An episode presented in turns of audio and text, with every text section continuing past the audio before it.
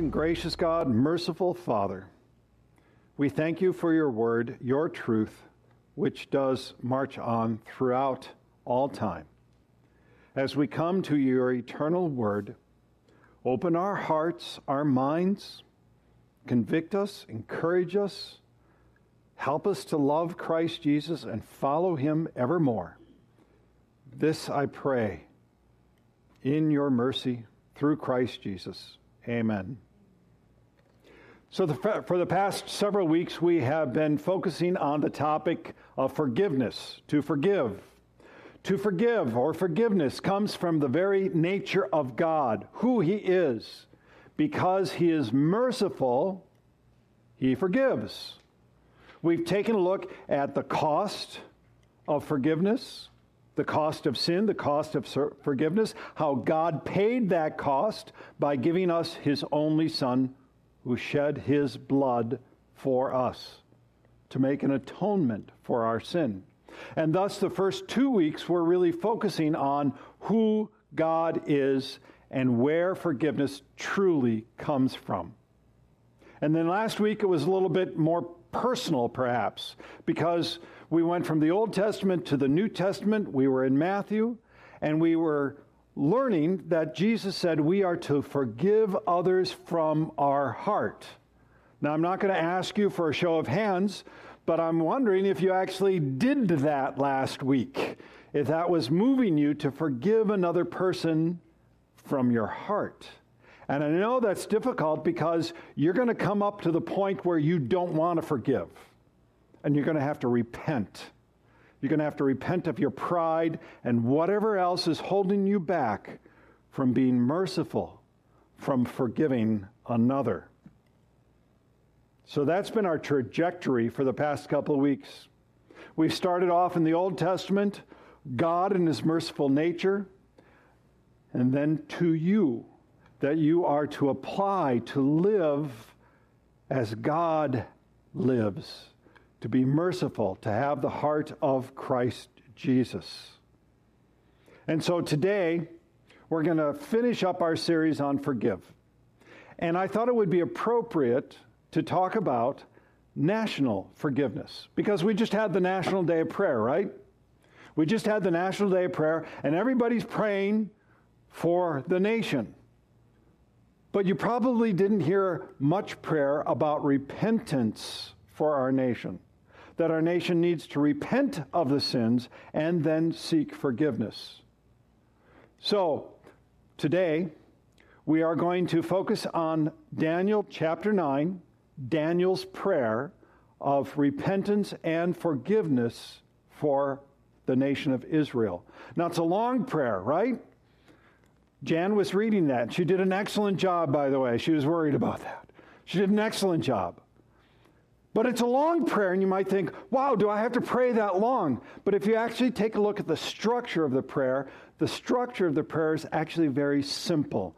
There are three parts to this there's adoration, confession, and then a petition or plea. So all of us can do that. We can give adoration or praise to the Lord, we can confess the sins, and then we can also petition or plea for God to have mercy. So we can do all of that. So we are going to begin first with adoration. And we're going to start with uh, Daniel 9, verse 4. I pray to the Lord my God and make confession, saying, O Lord, the great and awesome God who keeps covenant and steadfast love with those who love him and keep his commandments.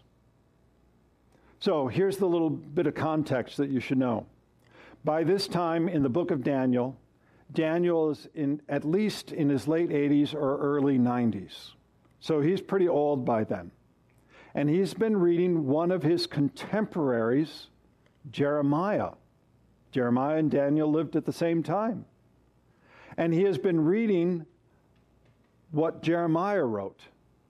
And when he was very young, Jeremiah said that Israel would be captive to Babylon for 70 years.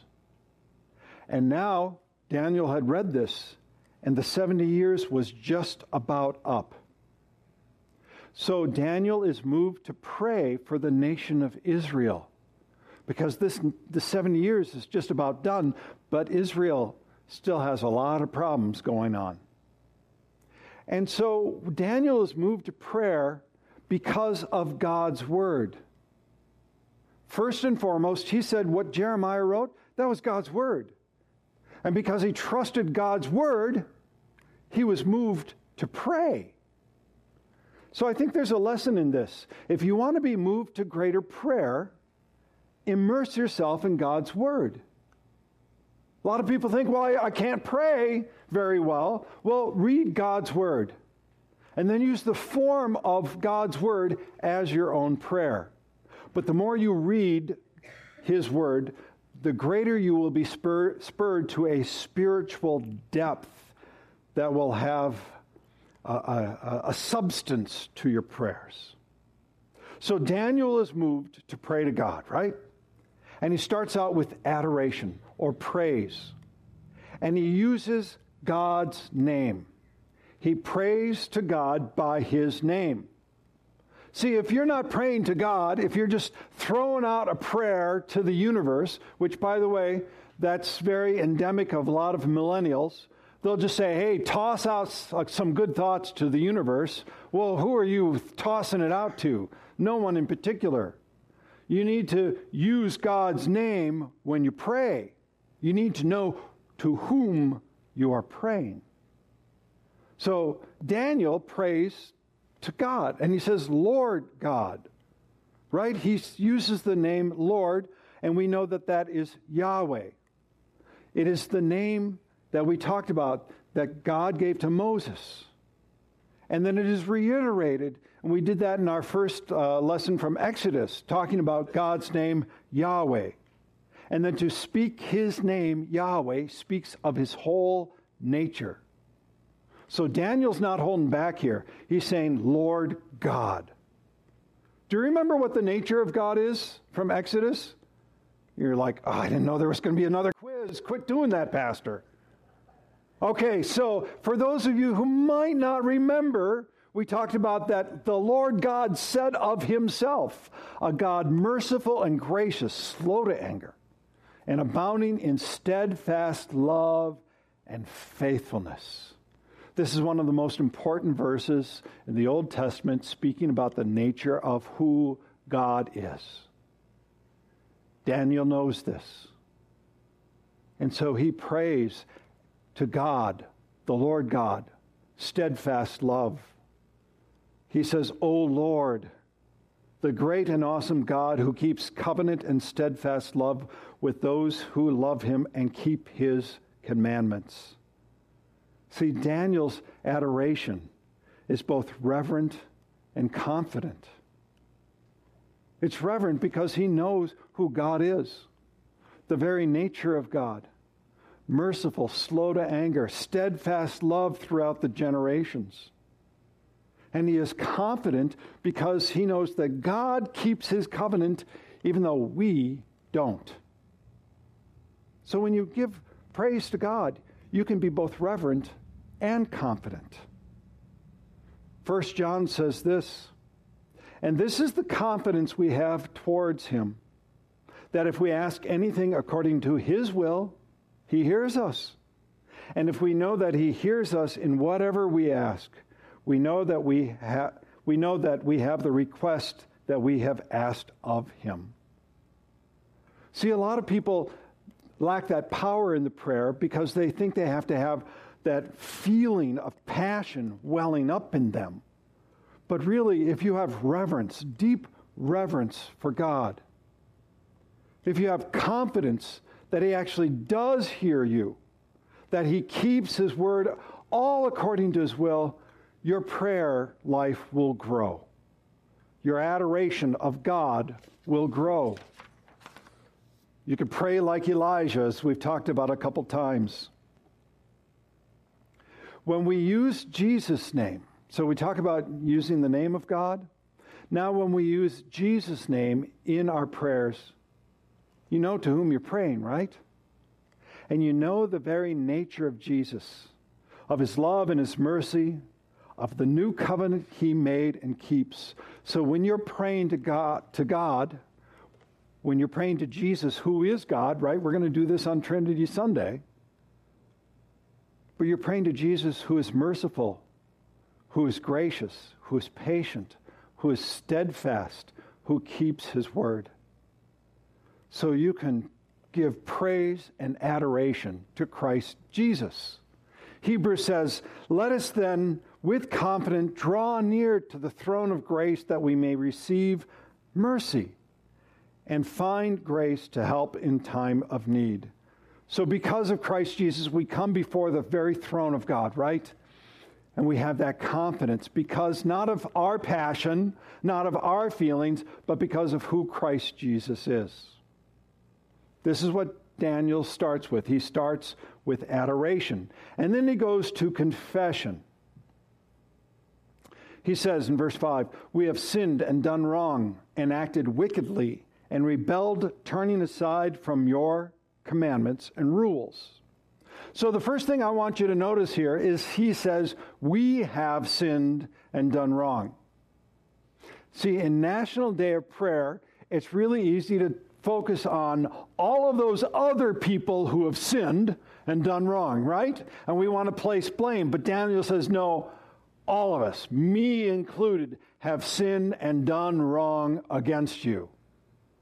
So when we pray for our nation, we include ourselves in all of this. And it makes a difference, by the way, in your prayers when you do that. Then he says, there's like six things that he mentions. First five are on the screen that we have sinned, done wrong, acted wickedly, rebelled, turned aside from your commandments. So let's talk about sin. Sin doesn't get talked about, doesn't get preached in a lot of churches nowadays because you don't want to offend anybody. But sin by its own nature is offensive. So let's, let's talk about sin for a moment. Have you ever heard that the literal translation of sin could be missing the mark? Have you ever heard that? So it is true that sin, in a literal translation, could be said to simply miss the mark. Okay? But is sin more than simply missing the mark? See, there are things, when you say that sin is simply missing the mark, it kind of downgrades, downplays sin, doesn't it? Like it's not so bad. Like I tried really hard, like in horseshoes, I was close. And you think, ah, it's not so bad. Uh, for me, you know, I have been known to leave the refrigerator door open every once in a while. Heidi's laughing here. Maybe some recent episodes of this. And because of that, you know, food foil, uh, food spoiled, and, you know, uh, it was messy. Let's just put it that way. Now, did I miss the mark? I did, didn't I? And sometimes we think about sin, it's like, all right, well, it wasn't so bad. Yes, it was an inconvenience. We'll have to replace some of the food, or the freezer got all you know, frosted up because of that. This is all real life example, by the way. So, um, but you but you think about that and you think, ah, it's not so bad, is it? And when people say, well, sin is simply just missing the mark, they miss the mark. Let me give you an example. Instead of the arrow, you know, on the target there, let's take a bullseye in which you're shooting a gun. Now, let's say that you had to hit the exact bullseye from a mile away.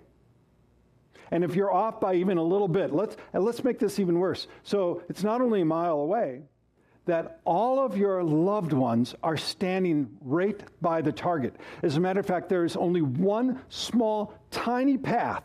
And if you are off even by one one hundredth of an inch, someone dies.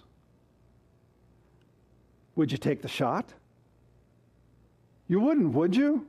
I hope you wouldn't. if you would, let me talk, let's talk afterwards, you know? But you wouldn't take the shot because you know the terrible outcome of sin. Now, when you sin, it's actually you shooting at yourself. And even if you're off just a little bit, right? Just a little bit, doesn't matter if you're off by a little bit or a lot, you die. That's the gravity of sin. So when he says, we have sinned, it has a greater gravity to it than our culture likes to give to this word sin. But now let's move on. He says, We have done wrong. Another, I think a better translation might be, We have committed iniquity. Now, iniquity also has a sense of twisted, of warped, of being crooked. The picture I have on the screen, by the way, is of uh, some 2 by 4s So we're bl- building the tech platform. Have you ever gone to the lumber store and tried to find a straight piece of wood? It's really hard. I mean, you got to go through all, almost almost all of the whole rack of wood to find ones that are somewhat straight. The ones that are twisted, the ones that are warped, you don't take. You actually would throw away, wouldn't you? That's the sense of twisted or warped. So one commentator said this It appears to emphasize the fact that sin is something twisted or perverted, or that one who sins has veered from the straight and narrow road and made his paths crooked. This is in contrast to righteousness Righteousness is generally used to have the primary meaning of straightness, thus, to make one paths crooked from God's righteousness is to sin. The Lord is righteous, straight, and proper. Sin is twisted, crooked, and perverted. Oh, there's that word, right? You can say sin, you can say twisted, but that word perverted now, ooh, when you say that, isn't there like a something, you, I'm, oh yeah, you can say sin, that's not so bad, right? That's just missing the mark. But if you actually say something is perverted, there's an immediate offense in our culture. And yet, this is what sin is it is perverted from God's word, twisted, crooked, off from his will. You see, Daniel's prayer has a little bit more depth to it than we would give. The next one is wickedness, which is moral corruption. Rebellion, which is outright rejection of divine rule. Now, I love little kids. How many of you, it's Mother's Day, right? How many of you have had to deal with the terrible twos and threes? Is there outright rebellion? Oh, there is, isn't there? There's one comic we, we like, Jeff Allen. And he says, Yeah, we named our children with biblical names. Uh, there was Joshua, Esther, and then we were thinking about the name of the third, Satan. you know, it was like, wow. And when you got a terrible two or three, they will do everything uh, like a little a tornado of destruction, right? And can you reason with a terrible two or three? There's actually no reasoning that goes on. They are deaf to your words. Think about the nation of Israel being like this. He says, We have not listened to your servants, the prophets, who spoke in your name to our kings and our princes and our fathers and to all the people of the land. Jesus' common, uh, condemnation was even stronger. On Palm Sunday, he said this O Jerusalem, Jerusalem, the city that kills the prophets and stoned those who are sent to it. You didn't even not listen to him, you kill the people who are giving you God's word. So, what's all the penalty of this, right? What's the penalty of the sin, of the rebellion, of the wickedness, of the depravity of mankind? There is calamity and there is a curse. Daniel says that the Lord has said that calamity will fall upon the nation of Israel, that they will be under the curse of the Lord. So, what is he referring to? Actually, if in your notes, I would like you to write down Deuteronomy chapter 28, verse 15 through 68. It's actually really long. It would probably take at least 10 minutes to read. So I'm not going to read all of it, just a very short snippet. But it talks about what the nation will incur if God's word is not followed. So here, starting in verse 28 The Lord will strike you with madness and blindness and confusion of mind. and you shall grope at noonday, as the blind grope in darkness, and you shall not prosper in your ways. This would be very similar to what Paul wrote because they rejected God's word, so God gave them up to depraved minds. That's in Romans. So there's a big curse. Now, by the way, there's a lot more that we could talk about about the curse coming upon the nation of Israel. But I also want to focus that God does not abide with sin, that there is anger and wrath towards sin. In part, this is why we had the Battle Hymn of the Republic. Now, we think Civil War, but when you actually read the verses, the vast majority of the verses really are about God and who He is. And what's the verse, first verse, first stanza? Mine eyes have seen the glory of the coming of the Lord. He is trampling out the vintage where what is stored? Grapes of wrath are stored. He has loosed the faithful lightning of his terrible, swift sword. His truth is marching on. So the first verse is about the glory of the Lord, and then the anger against people who have done things against him.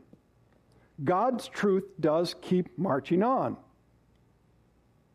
And as bad as it was for Israel, as bad as it was for Israel, they didn't even listen to God.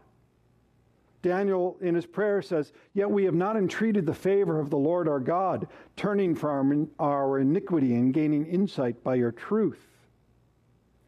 You know, all, all iniquity, all sin, all rebellion, all perversion of God's truth, His word and His will, does bring shame. And our shame means that you can't hide it. Open shame means that you can't hide it, you can't cover it up. It's there for the world to see. The Lord is righteous, and we're not. Now, look, there's a ton more in Daniel, in his confession, that we could cover.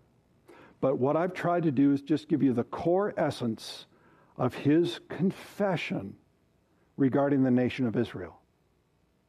Now, I don't know if you're like me, but uh, have any of you been thinking about our nation during this particular section? The confessions, the sin that we have as a nation. It was very prevalent. See, we ask God to forgive our nation without repentance of the nation.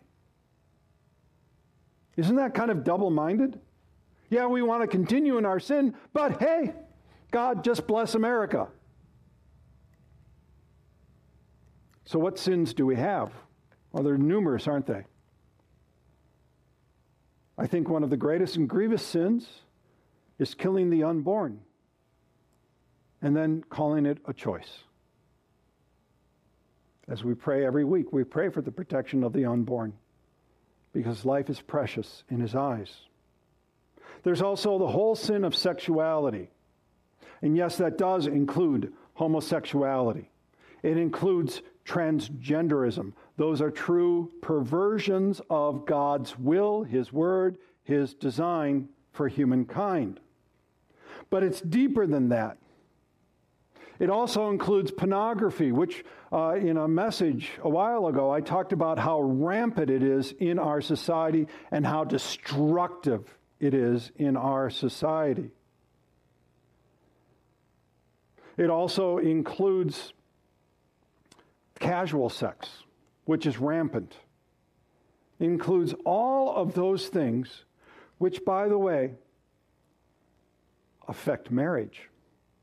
And once you affect marriage and you destroy the institution of marriage, you destroy a society. So, all of these things have an effect on our society. And we need to be able to confess that because it is rebellion at its heart. And by the way, the things that I've already talked about regarding sexuality, there are a lot of people who say, Isn't it wonderful? There's even people who've said, I'm proud of my abortion. This is outright rebellion against God and His Word.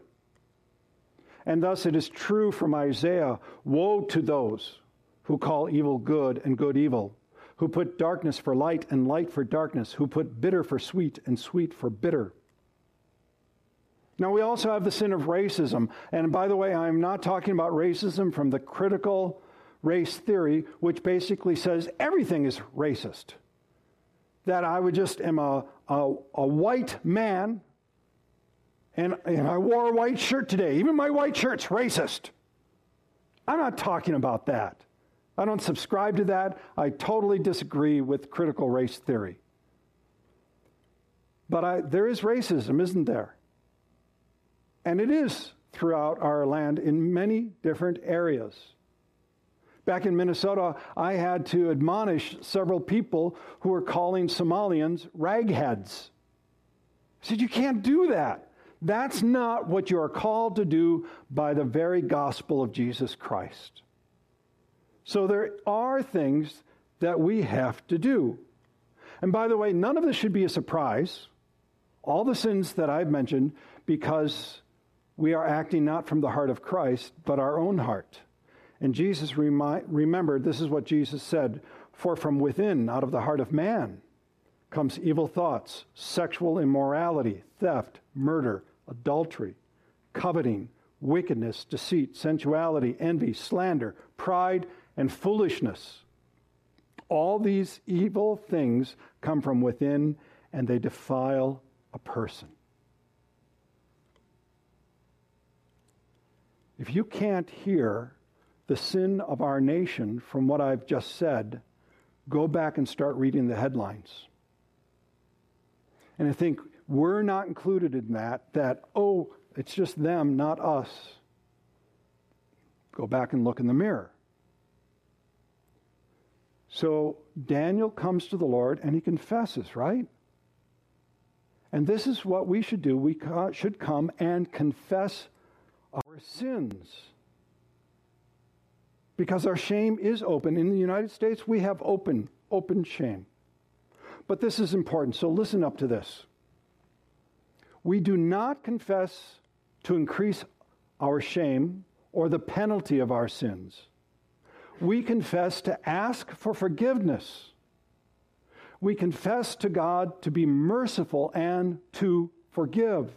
Remember, forgiveness is the very heart of Christianity that we are, by God's mercy, we are forgiven our sins. And so we don't confess to increase our shame, we confess to be forgiven.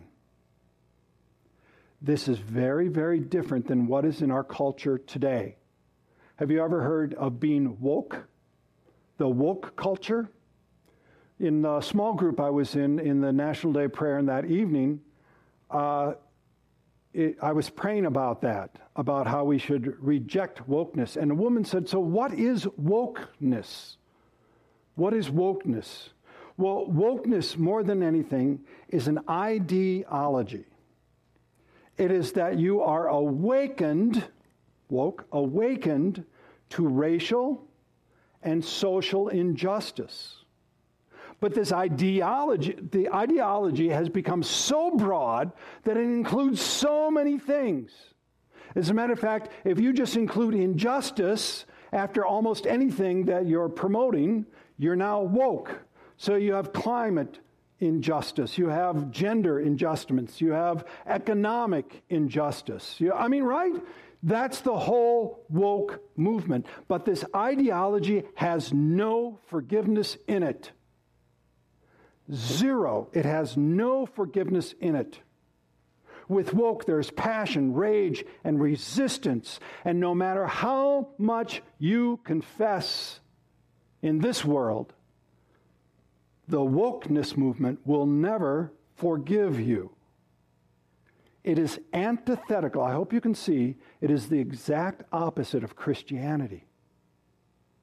That's why we have to be so grounded in our faith, because in Christ Jesus, who is merciful, we have forgiveness.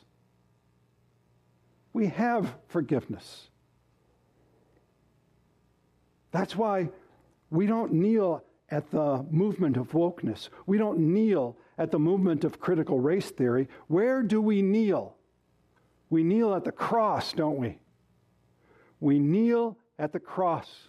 And the message of Christ Jesus and his cross is so different than what we find in today's culture mercy and forgiveness.